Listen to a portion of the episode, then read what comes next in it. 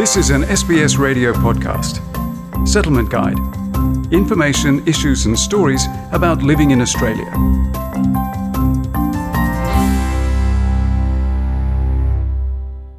People in Australia answer a number of questions about their age, culture, religion, ancestry, education, et cetera in the national census every five years. August tenth is Census Night, and the data collected from over twenty-five million people will help the governments, businesses and community groups to make informed decisions about infrastructure and services for Australians. Every five years, a count is taken of every person and home in Australia in the National Census of Population and Housing. Chris Libreri is the General Manager of the Census Division at the Australian Bureau of Statistics. He says Australia's census, with about sixty questions, is more comprehensive than in many other countries. We ask key demographics, age, sex, marital status. We don't ask gender in the Australian census, and we ask other questions then about the household and about the characteristics of people, like, you know, if they work or, or if they don't work, the type of work they do, the industries, their occupation. We ask a lot of information about culture. So we will ask uh, the language that you speak. We will ask uh, your birthplace. We'll ask about the birthplace of your parents. And we also ask a question on ancestry. Population data is crucial for all important government decisions around transport, schools, healthcare, infrastructure, et cetera. Mister Libreri says this data comes from the census. Every major decision made in Australia is based on A B S data and particularly census data. So if you're going to locate something or if you want to review the services in a particular area, you need to know who lives there and their characteristics. And the census supplies that information. Jamie Newman, C E O of the Orange Aboriginal Medical Service, says census data is helpful for the service to establish the needs of the community in the Central West. We are able to redesign or design additional service delivery or enhanced service delivery by looking at that census. One of the benefits that we've seen from doing that, Matt, is uh, we've recently built a wellbeing centre that is for rehabilitation, recovery, intervention, prevention for healthcare around people with chronic illness, frail age, people with disabilities and people who want to be well. So we built it out of our own funds, but we knew that the, that the uptake would be significant. The A B S has built a new system after the twenty sixteen census, when the census site had to be shut down due to cyber attacks in order to protect data. The Australian National Audit Office in November twenty twenty said the planning for the next census was only partly effective and found that there were weaknesses in the system.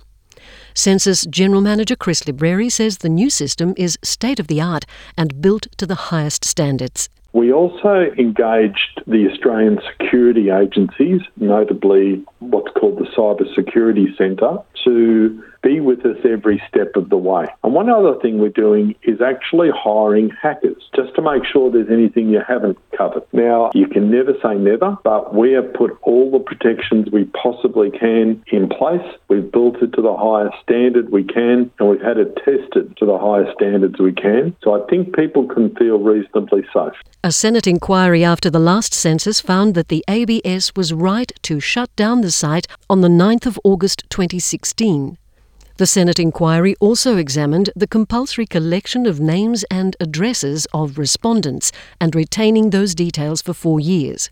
It criticised the A B S for failing to address public concerns about the move. Addresses we have because you can do that by observation, but names attached to the household is definitely a quality element of the census. It also helps us in our checking beyond the census. A name is an important part of that matching process. So, yes, there has been debate. Yes, there was a Senate inquiry, and the Senate inquiry came out with a bipartisan recommendation that uh, no, we continue to collect names in the Australian census. Mister Libreri says that keeping names and addresses enables the A B S to match the census records with other government administrative data, improving the quality of the resultant statistics. He stresses that the A B S produces only aggregated statistics and that private information of individuals isn't released or shared with anyone including government departments. The data is basically encrypted as soon as it leaves your computer, and the A B S are the only people that have the key. So we then process and quality assure that data, and we produce statistics, but we'll never ever release information about an individual person. In fact, it's against our Act, and uh, the A B S has been going for over one hundred ten years, and uh, to my knowledge, we've never ever breached that Act and released individual information. The A B S has engaged high-profile industry organisations such as PwC and Amazon Web Services to build the system. Under the terms of the contract, the data must be stored on servers in Australia. Typically, the census is completed on census night. However, this time, you can complete it as soon as you receive your instructions, which will be sent out in early August. You will receive a unique census number for the household, a temporary password and instructions on completing the census online or requesting a paper form through an automated phone request service. Mr Libreri says everyone in Australia must complete it regardless of their visa status, except foreign diplomats and their families. If you are sleeping in Australia on census night, you need to fill in a census form. It's got nothing to do with your um, status or citizenship. So uh, we will be doing people in quarantine, we'll be doing people in um, immigration facilities, we'll be doing um, all of those. We do people on ships, we do people that arrived on planes, things like that. So we try and do a true count of everybody who is here on that night. Everybody who's here on census night should be filling in a census form. Under the Census and Statistics Act of nineteen oh five, it's mandatory to complete the census.